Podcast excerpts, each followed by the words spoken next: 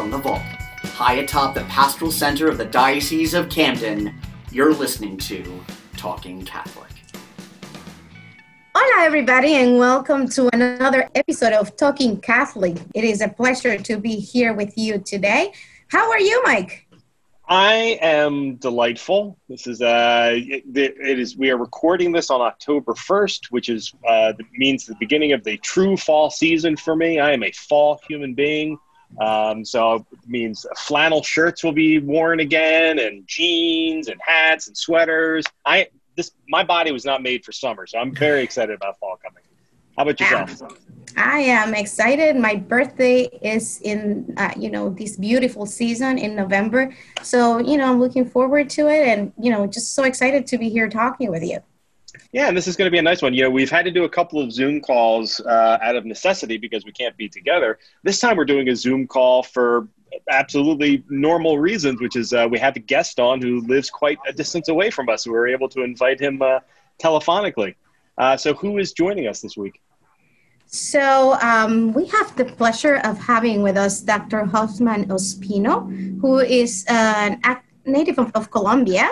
Uh, and you know he has uh, you know studied philosophy and also holds a master's degree in theology with a concentration in church history and a phd in theology and education from boston college his research explores the dialogue between faith and culture and the impact of this interchange upon Catholic theological education, catechesis, and ministry. And he has also served as the principal investigator for several nationally recognized studies on how the Hispanic Catholic presence is transforming parishes, schools, and organizations today. He has authored several books and, you know, is usually a frequent speaker at national and international conventions. And we are thrilled to have him with us today. Welcome, uh, Hosffman Ospino. Thank you very much, Marianela. I missed the doctor part. It's a pleasure to be with you and Michael. Thank you. And and just to add to the flavor, um, so Dr. Ospino, I was able to meet for the first time just a few years ago when he attended the Convocation of Catholic Leaders, the Joy of the Gospel in South Jersey, which was uh, led and put together and spearheaded by my my beloved frenemy, uh, Donna Otavia Britt, who uh, who we've had on the podcast several times. But um, as we were putting together the convocation, we were putting together potential speakers. Um, she was quite firm in her decision to make sure that Dr. Ospino was a part of the convocation. Um, so I figured since uh, Donna and Dr. Ospino probably haven't had a chance to chat in the last two years, that maybe we should bring her back on the program and connect some of the things that have been going on in the diocese with what uh, Dr. Ospino talked about at the convocation. So Donna, welcome aboard. Thank you, friend of me. I am very appreciative of the title now. that seems to be fairly viral since you nicknamed me that it's a while back. It's viral. So Mike and I are frenemies.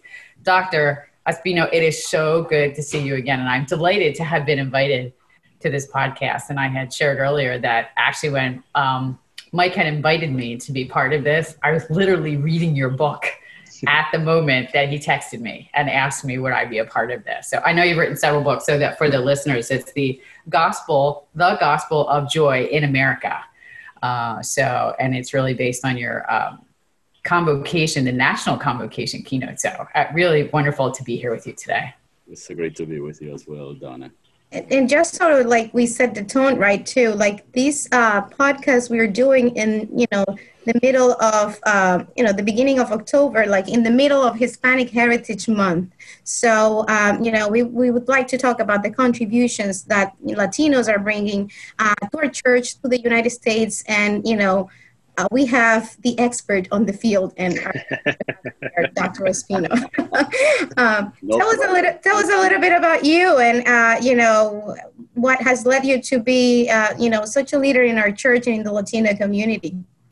Sure, Marianela. Well, I currently teach at Boston College. I'm an associate professor uh, of theology and uh, religious education, and I also serve as the director of my department, Department of Religious Education and Pastoral Ministry. Uh, how did, did I become involved, you know, in this type of research on Latino Catholics and so on? Uh, first of all, uh, I'm a pastoral theologian. I come through the ranks. You know, I began my, my work in, the, in commitment in the life of the church, working in parishes. You know, I, I worked in a parish, oversaw ministry in a trilingual community. From there, I moved on to working in the Archdiocese of Boston for a while.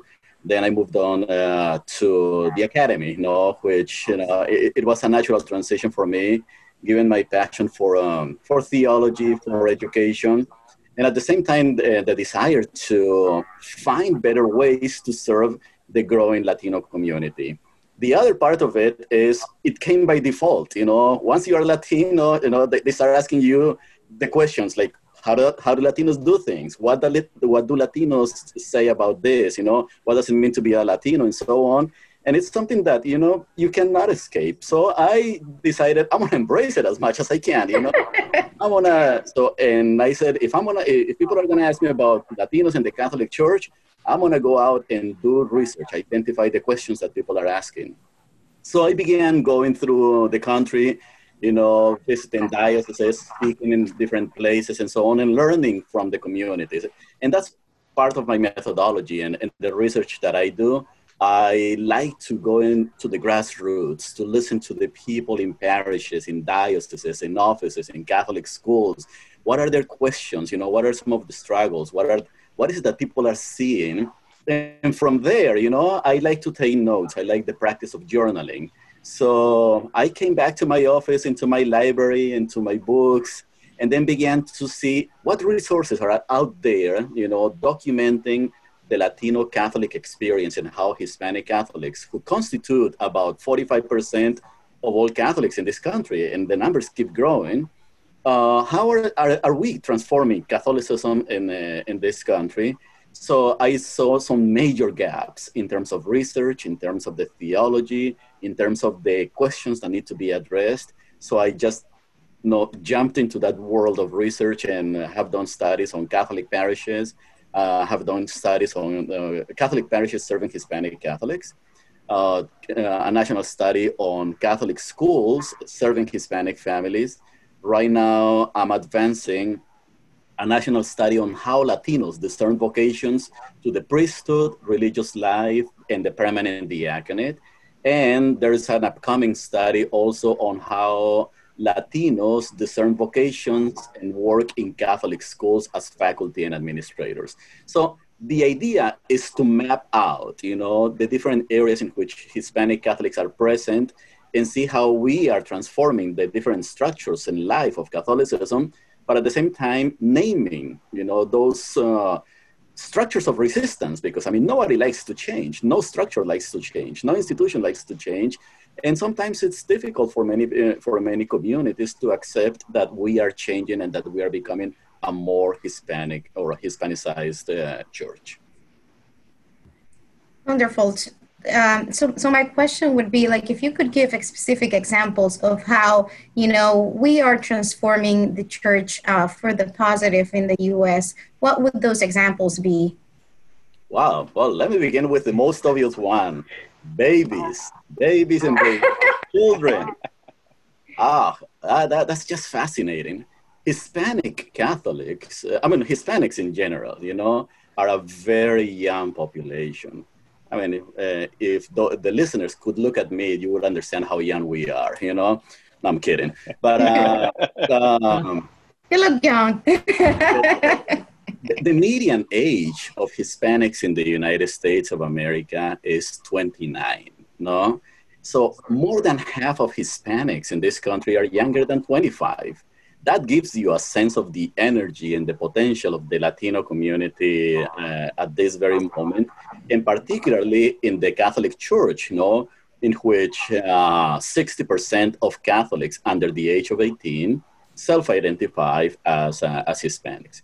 So right now we have a very young, thriving, energetic population with a lot of questions, a lot of uh, ideas and hopes, you know, almost breaking doors and windows, not inviting the rest of the structures of the church, schools, parishes, institutions to pay attention to them. At the same time, being so young, Latinos, you know, most young adult Catholics are Hispanic and are at that age in which we are having babies and we are raising the next generation of Roman Catholics, no? So in a sense, the biggest contribution is given, you know, preparing that next generation of Roman Catholics. And just as a reference for the listeners, just keep in mind, you know, the median age of Latinos in this country is 29 the median age of white Euro-American Catholics is 55, no? So just sheer demographics are transforming uh, the, the Catholic Church by the presence of Latinos, no? The big question for the Catholic Church is, are we paying enough attention to young Catholics, no? Are we, who are Hispanic? And are we embracing them? Are we forming them so they can stay in the church and build the church of the future? two, uh, I'm going to mention two more contributions, and I will be shorter on this. Uh, the second contribution that I would say that Latinos bring to the Catholic Church in the United States is the richness of a religion that scholars call lived religion. You know, others call it popular Catholicism. What is it? You know, it's basically uh, when we speak about Hispanics and Catholicism, you know, faith and culture these two realities are not separated. You know, I mean, for most Hispanics in the United States, being Hispanic and Catholic go hand in hand. There is no such a, uh, such a separation that sometimes we tend to see in the United States of America when we are Christian on Sunday and the rest of the week we can be anything else, you know? But in the Latino community, we breathe Catholicism in, in, in many ways, Christianity, through our language, the practices, our families, the way we see the world in a sacramental way, and so on, you know? And this is not unique to, to Catholics. This is actually how Catholics in most of the world are, you know? It is a little bit, I have to say, if I were to offer a cultural critique of Catholicism in the United States, we have become too Americanized in the US, in which we tend to separate frequently faith and life, you know? and many Catholics do so. Many, I mean, the fact that only 20% of Catholics go to Mass on a regular basis tells you so, no? So Latinos are, you know, and actually, I'm, I'm not gonna uh, actually get Latinos off the hook on this one because Latinos are pretty much the same, you know? 20% of Latinos don't go to Mass on a regular basis. But the advantage of, La- of the Latino community is that this cultural Catholicism, you know, this uh, popular Catholicism you know, somehow permeates every aspect uh, of life. And it is more prominent among immigrants than it is among the US uh, born Latino population. So we need to keep that in mind. How do we cultivate that in the future generations? And the third um, contribution that I would say that Hispanics bring, Hispanics, Latinos, uh, bring to the Catholic Church in the United States of America is a reminder to the Catholic Church in this country that we are a poor church for the poor. And I'm echoing here Pope Francis's words and I'm echoing the gospel, no? So most Hispanics in the United States of America struggle with major social issues, poverty. Two thirds of Latinos are close, no, live under the poverty level or very close to the poverty level low levels of education. You know, we got 9 million of Hispanics who are undocumented, living in this country undocumented, and struggled mightily. There's a lot of uh, Hispanic uh, um, single mothers. You know, there's a lot of, uh, you know, half of gang members in the United States of America are Hispanic. And the majority of all of the above are Roman Catholic. So, in a sense, you know, that it's an invitation to the Catholic Church to go and look at how we are serving those communities that are struggling so much. And I see some tensions there because when we look at the Euro American Catholic population, uh, we see a Euro American Catholic population that is very established, you know, is mostly middle, upper class nationwide. Not all white Catholics are middle class or upper class, but the majority are and then it's sometimes you know one of the tensions that we see is that those who are in positions of leadership in dioceses in universities in organizations are not paying enough attention to the questions that are coming from the grassroots from that community that is largely Hispanic nationwide. Thank you. That was a great answer. I think, uh, Don, I would like uh, you to bring, uh, you know, the diocesan perspective in terms of like, you know, how do you see the the, the Latino population de- being developed here in the Diocese of Camden uh, in response to Dr. Ospino's, uh, you know, question?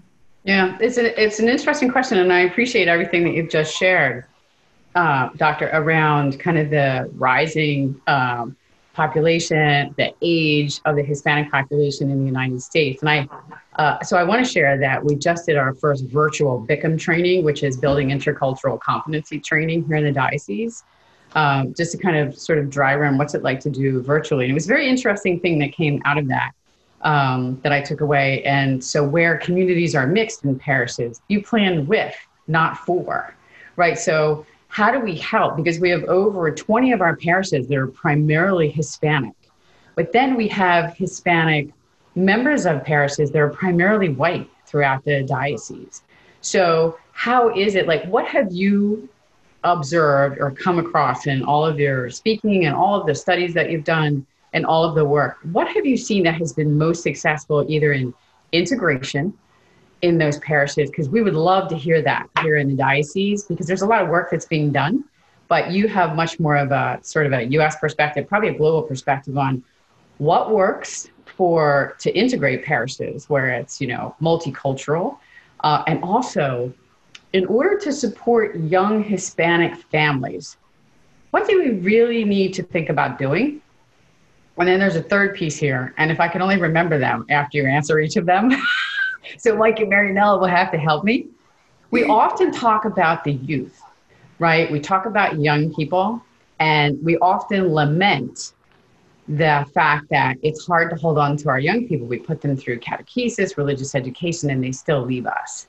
You know, and a lot of parishes think, oh, good, we have a youth minister. Okay, we're good. We have a youth minister. It actually takes the entire parish, right, to keep those young people. So if you could share with us some of the best practices you've seen in these like three kind of areas, I think that would benefit us greatly. Okay, wow, that's uh, so we have about what four hours more. more that's why Mike is letting me know what time it is. You know, so I should shut up now. So I'm done. Those are my questions. okay, let's take each at a time. You know, what works uh, in terms of uh, integration and uh, and ways of bringing communities that are culturally diverse, linguistically diverse, you know, together? Um, what I have seen work in many places is, first of all, you need to understand your parish. There is not such a thing as one size fits all. Okay for instance, you know, to speak about integration in California or Texas is much, much different than speaking about integration of parishes in uh, Ohio or uh, Wisconsin or even Massachusetts, Vermont, and you know, New Hampshire. So it varies, you know, and even within a diocese like Camden, you know, there will be uh, parishes with large diverse of experiences, you know, some of them may be 10% Hispanic, others may be 50% Hispanic, others may be 80% Hispanic. So, how do you approach diversity and integration would vary depending on the on the parish. So, first of all, understand your parish. You need to understand this. Not one size fits all. No. Uh, the second piece that I that, that I would say is once you uh, know you understand you know how diverse your community how, how diverse your community is. What i have seen work best in parishes is when pastoral leaders are interculturally competent okay? Because most of us are interculturally incompetent you know and we have to own it. We have to understand that you know? Many of us think that adding a psalm or a song or a prayer in spanish will make a mass bilingual.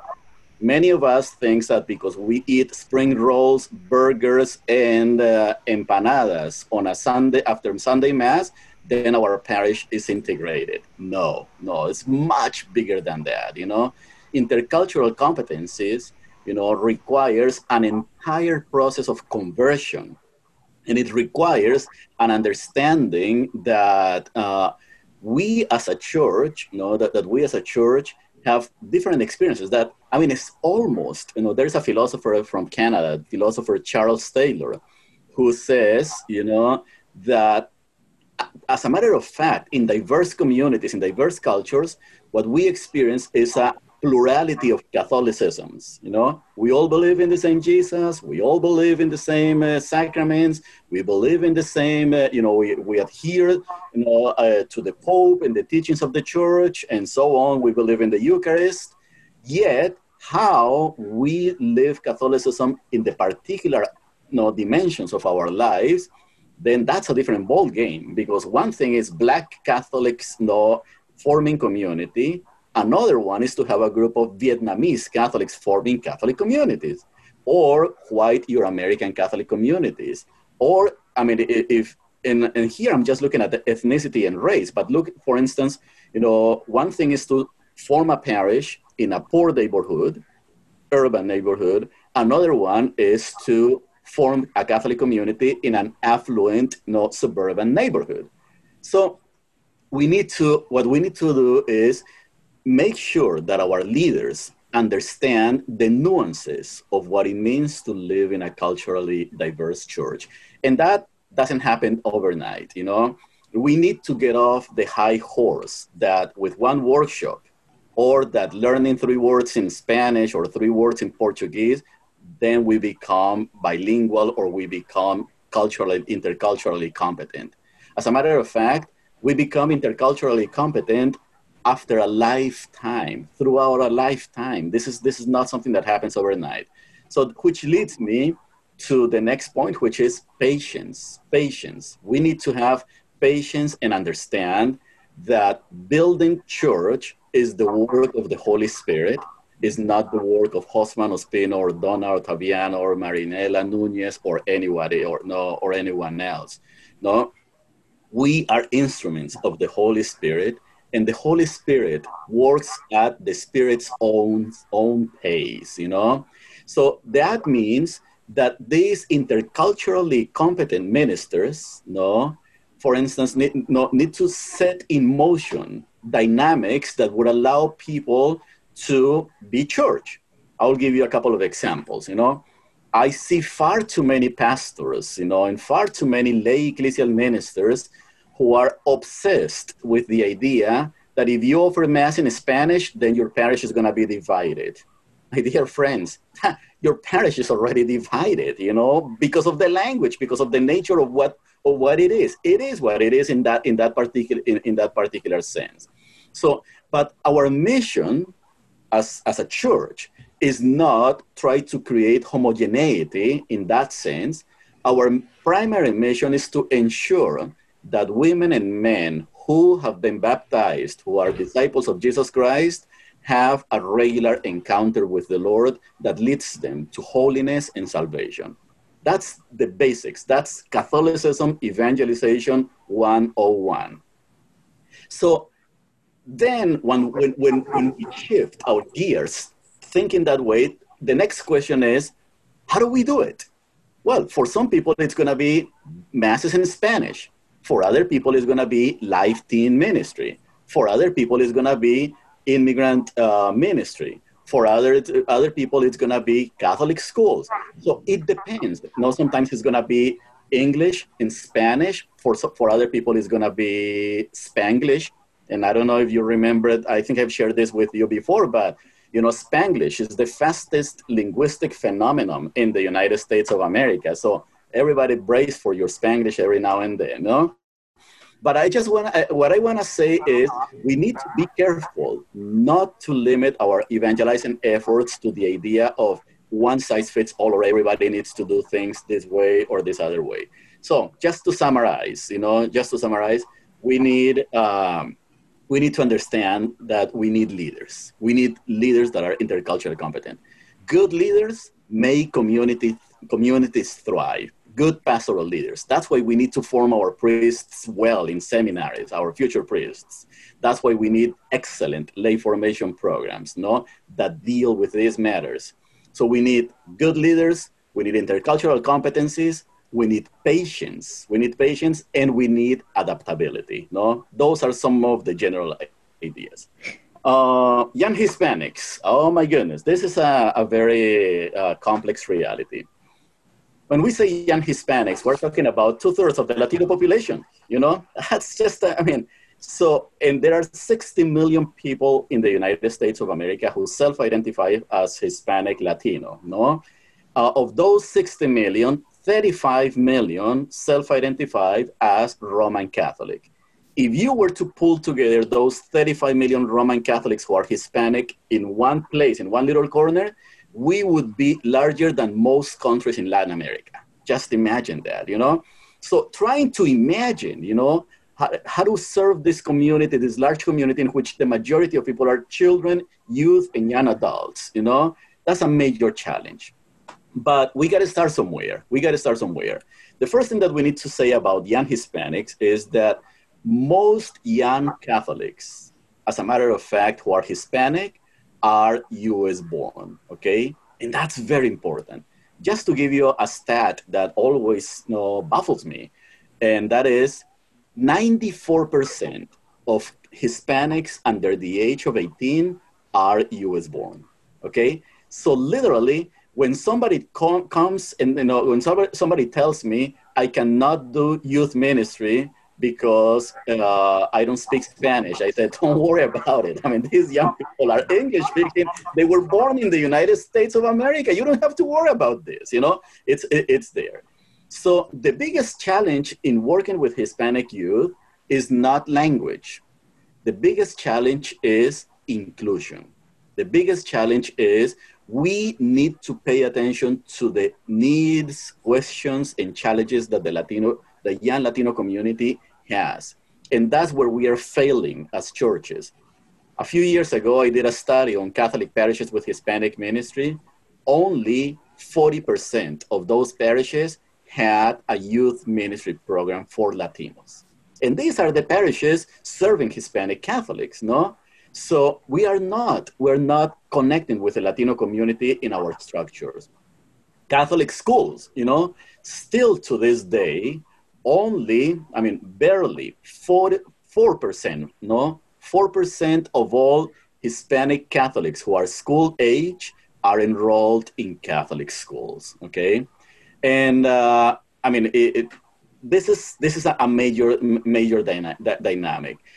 Young adult programs at the diocesan level are not serving, by and large, the Latino young adult Catholic population. Okay, so what we need to do is literally go to the drawing board, drawing board in terms of pastoral planning, and then do a good census of our diocese, do a good analysis of who our Catholics are, and we need to start shifting no, the hiring and the programming in our dioceses and parishes and Catholic schools, and then begin to say, what kind of programs, what kind of leaders do we need to serve in a church that is largely bilingual and increasingly Hispanic? Now, as I said, you know, it, I'm not saying that only people who speak Spanish can work in dioceses or, or parishes, but it would be helpful. It would be very helpful. But more than language, what we need to work with Latinos and young Latinos, you know, eh, the question is culture, cultural sensitivity. And I will give you one example. I have visited parishes around the country that have exciting life teen ministries. Beautiful life teen ministries, you know, vibrant, great music, great field trips, you know, great uh, uh, moments of prayer, and so on. And in most of those life teen ministry uh, groups and, and communities, Hispanics are absent. And the one reason I always ask why, you know, why? And people ask me why.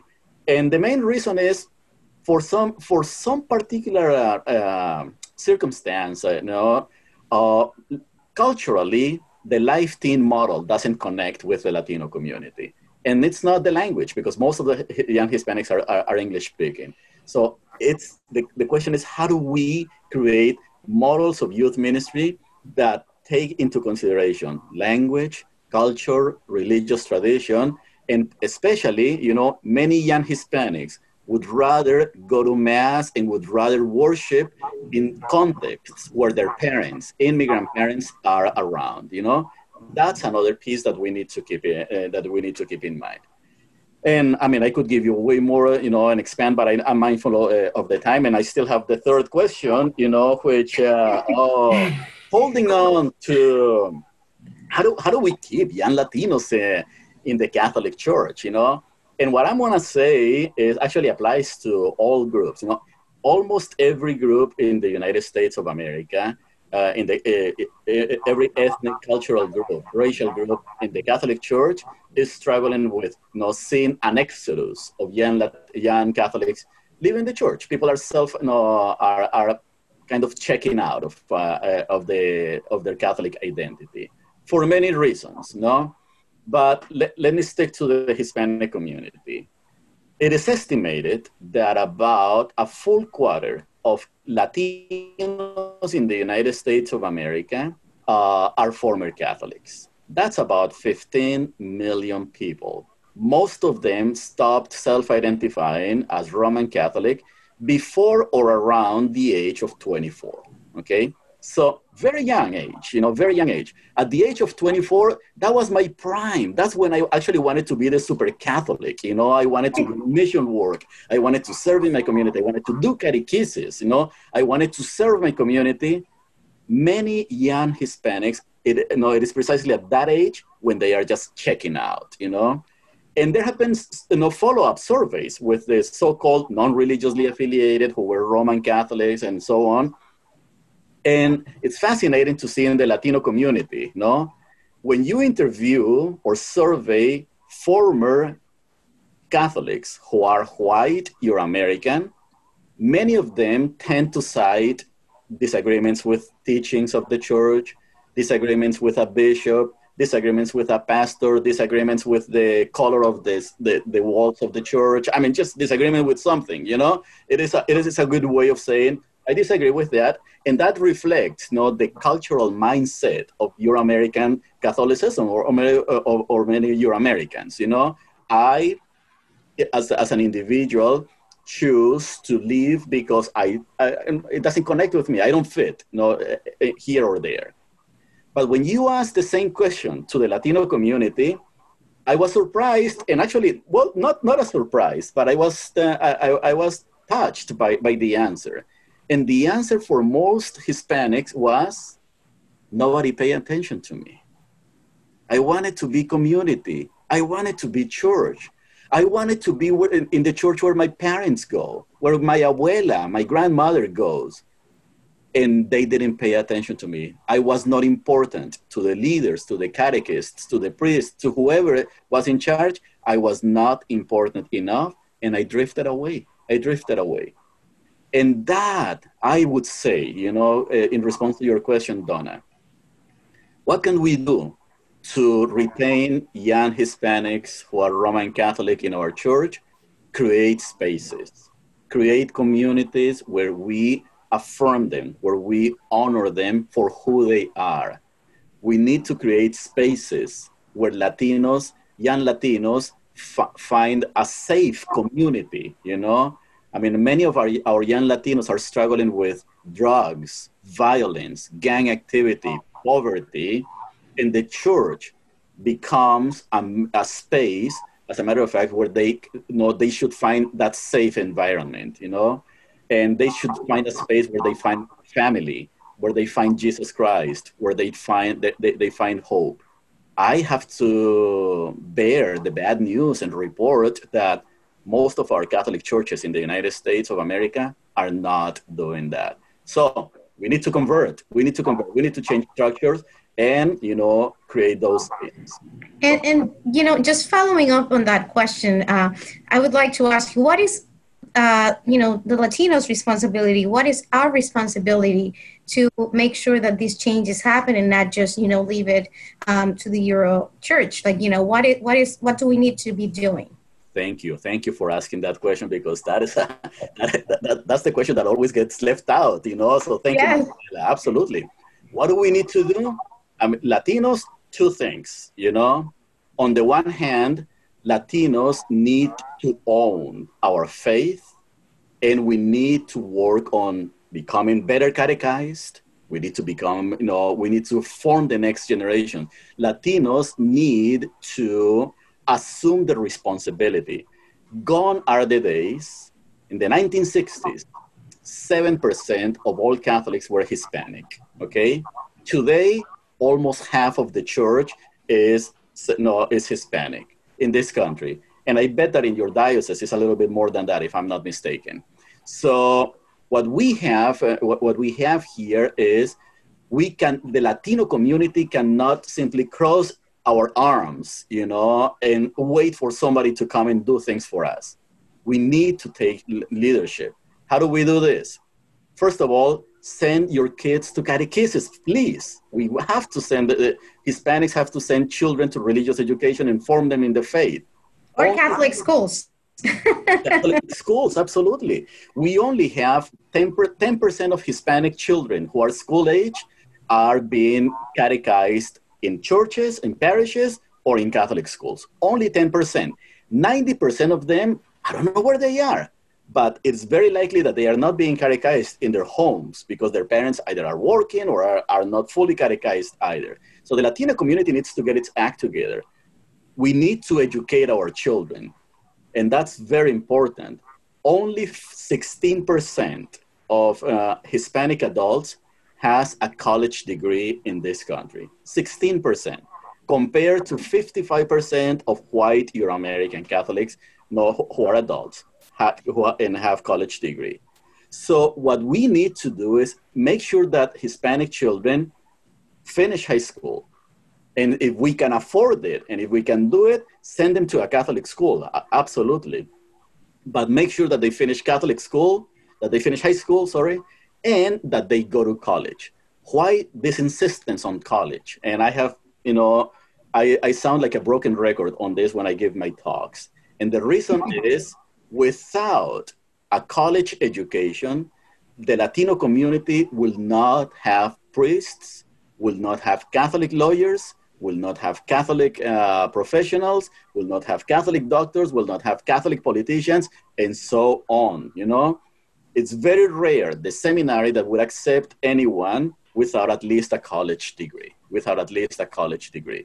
But Latinos are lagging behind that, you know, and we need our women as well, our Latinas, to be highly educated and, and, and in positions and, and in positions uh, of leadership. So that's the first thing, you know? We need to somehow assume responsibility of the of evangelizing of evangelizing um, uh, the, the our children our, our young communities in sustaining uh, uh our ministries no the second thing that I, uh, that, that I would say that the Latino community needs to have is get more involved. No, we need to get more involved in politics ecclesial politics, neighborhood politics, national politics.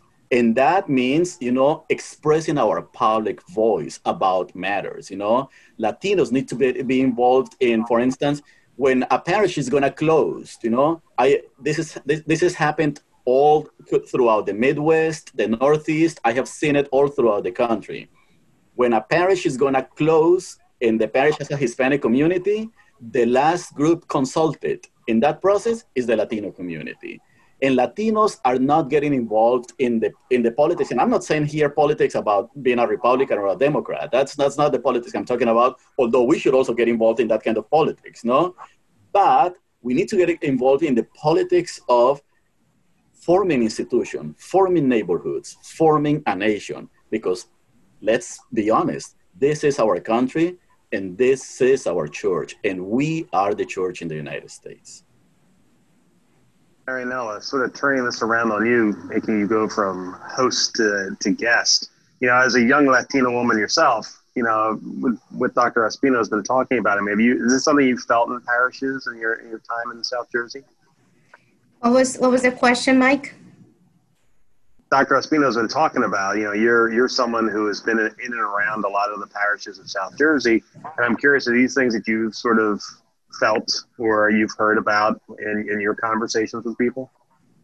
Yeah, I think, uh, you know, when, when, Dr. Ospino was talking about uh, people maybe leaving because they didn't feel involved, I think that's one of the things that really uh, touches Latinos. Uh, we want to feel that we are being used for something, that we are, uh, you know, able to help our church in some ways.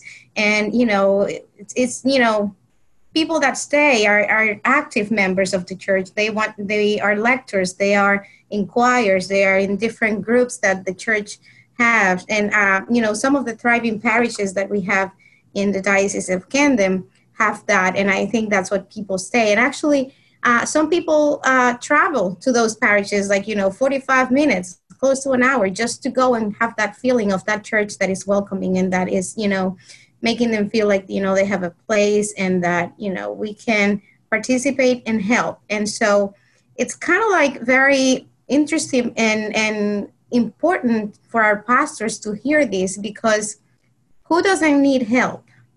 Who doesn't need, uh, uh, you know, somebody who can come and, and do something for the church?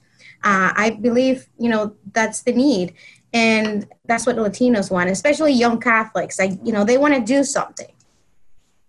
That's that as a perfect bridge to bringing Donna back in. So Donna's work with both the convocation as well as her role as a director of discipleship and leadership for the Diocese of Camden. Um, you're someone who's working with every parish and every pastor in the diocese for just this purpose. I mean, the entirety of the convocation was figuring out how to better utilize lay people in these parishes and getting these parishes to, to interact with their lay people in more effective ways. So, you know, Donna, maybe my question to you is was the convocation successful in putting that seed in people's minds? And in the what two years since we've had the convoca- convocation, have you seen successes that that sort of Dr. Ospino is hoping to see in our parishes? Mm.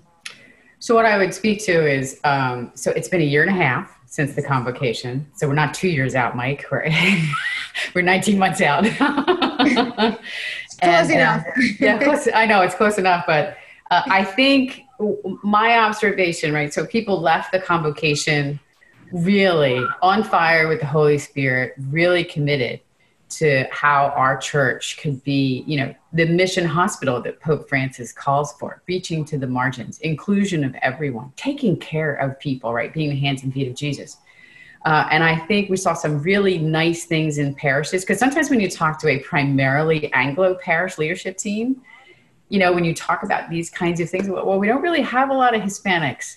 You know, when you give them the population, though, that's around their parish, sometimes they're surprised that there are that many Hispanic families in their parish boundary. So, what are you going to do for them and with them, right, to include them and bring them in?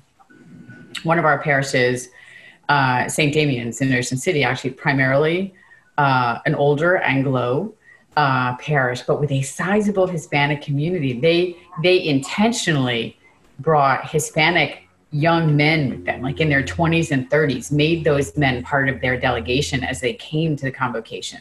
And they really did a lot of work to integrate their community in terms of worship and music and liturgy and um, even in the ministries, is to really bring people together. They've done some really beautiful work. Uh, but I also think there's a great opportunity in other parishes to think about what do we do from a leadership standpoint with our Hispanic members. So it's already come up in this conversation. Is you know, Dr. Ospino, you mentioned that you know often when we're talking parish closure, the Hispanic community is is asked last. So, what do we do? Where's the personal invitation to the members of our Hispanic community within our parish to join leadership? You know, to be invited in. Because a lot of what I've come across is that, you know, well, they don't come, they're not part of. Well, have you invited them? You know, it's kind of like the fallen away Catholics. It's like, have you invited them to return? The statistics are high on those fallen away Catholics who will say they've never been invited to return. So, how do we create this sense of inclusion? How do we create these spaces that will be so necessary, right, for young Catholics that this is their place? And I think leadership is a great place for them, for parish leadership teams to think about, for pastors to think about. I know I know pastors are busy. However, if we care about the thriving future of the church, there's that whole uh, concept of co responsibility. Clergy, laity together are responsible for the active life of the church. And if Hispanics are making up, you know, what did you say, Doctor, 45% of the church? About 40 We have work to do. Work to do. Yeah. And I would add to that, Donna, like, you know, how do we invite? And I think uh, if uh, you tell me about as a Latina, when you find that the priest actually comes and greets you and says, we would love to have you in such and such area of the church doing this kind of work, it's hard for a Latino person to say no to a priest, mm-hmm. especially to your pastor. So um, I would say that's, you know, one of the ways that the invitation could be really effective. What do you say about that, Dr. Ospino? I actually, what I wanted to say, building upon what Donna and you just said, Marianela, uh, is the Latino community, whether immigrant or US born, is a profoundly organic communal uh, body, no?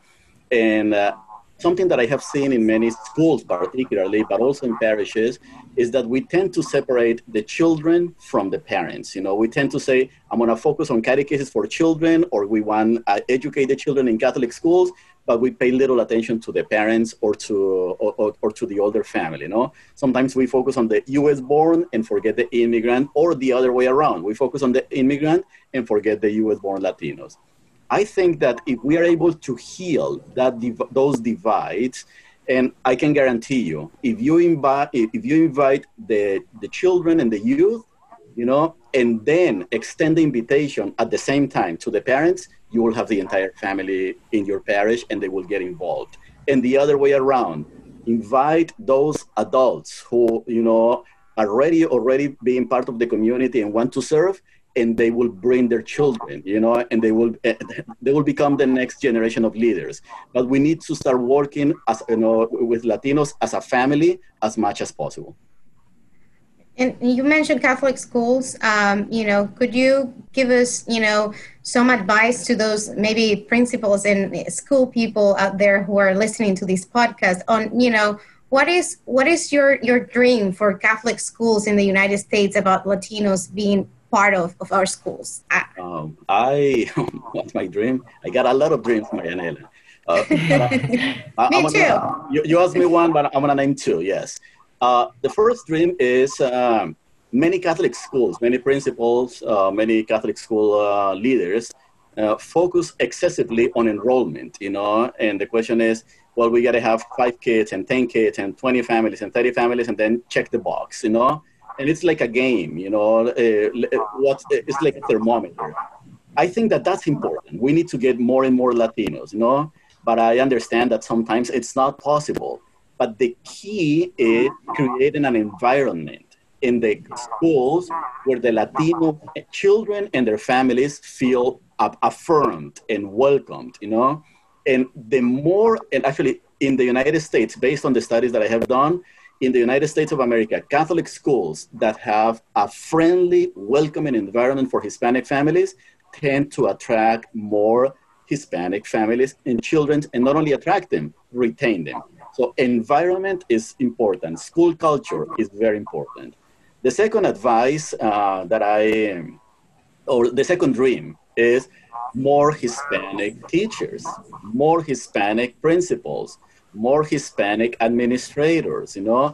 It's very important. In the field of public school education, we understand that the schools that serve minoritized groups better are those schools where a black children see black teachers, where a Hispanic children sees black uh, uh, Hispanic teachers, where young girls see women teaching, young boys see men teaching. Role models is, are very important.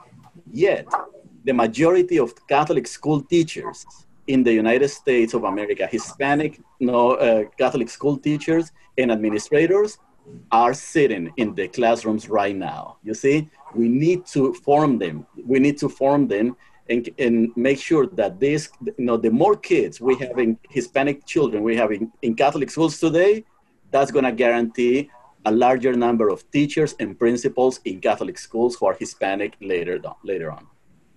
Like, what would you tell to parents, like young, the young parents out there that are Catholic, that are Latinos, about the importance of sending their children to, to Catholic schools? Oh, well, I mean, first of all, uh, Catholic schools in the United States of America were established with two main goals know, in mind. One, to provide the best possible education. And still to this day, Catholic, uh, Catholic schools uh, provide the best education possible for the, for the Catholic community and for many, and for many others. 71% of Hispanic children in this country go to underperforming public schools.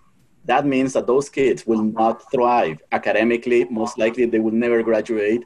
Most of them will never graduate from college. No, Catholic schools guarantee that your child is going to receive the best education and yes they are going to go to college. So i mean that, the bargain is there you know? We're talking about the future of your children and the future of your entire family just by making the sacrifice and you know financial time and so on so your children receive the best possible education.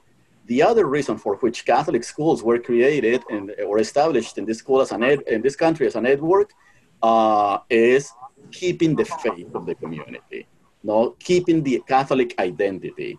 And Catholic schools continue to do such work, you know, some better than others.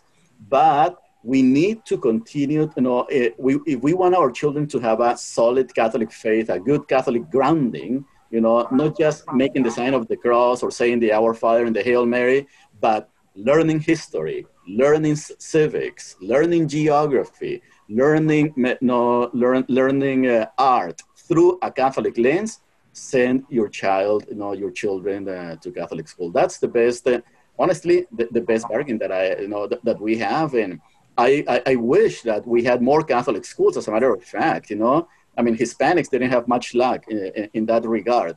Right at the time when you know the majority of school-age Catholic children become Hispanic, you know, we closed half of Catholic schools in this country. But still, that that, that remain you know, can do a much better job, you know, in welcoming these communities. And parents should actually, Hispanic pa- uh, parents should look at those families you know, uh, or at those schools as a real option for their children. Marianela, you work with these families. Many Hispanic families don't know much about the values of Catholic schools because all they think about is it's too expensive. No, that's too much for me.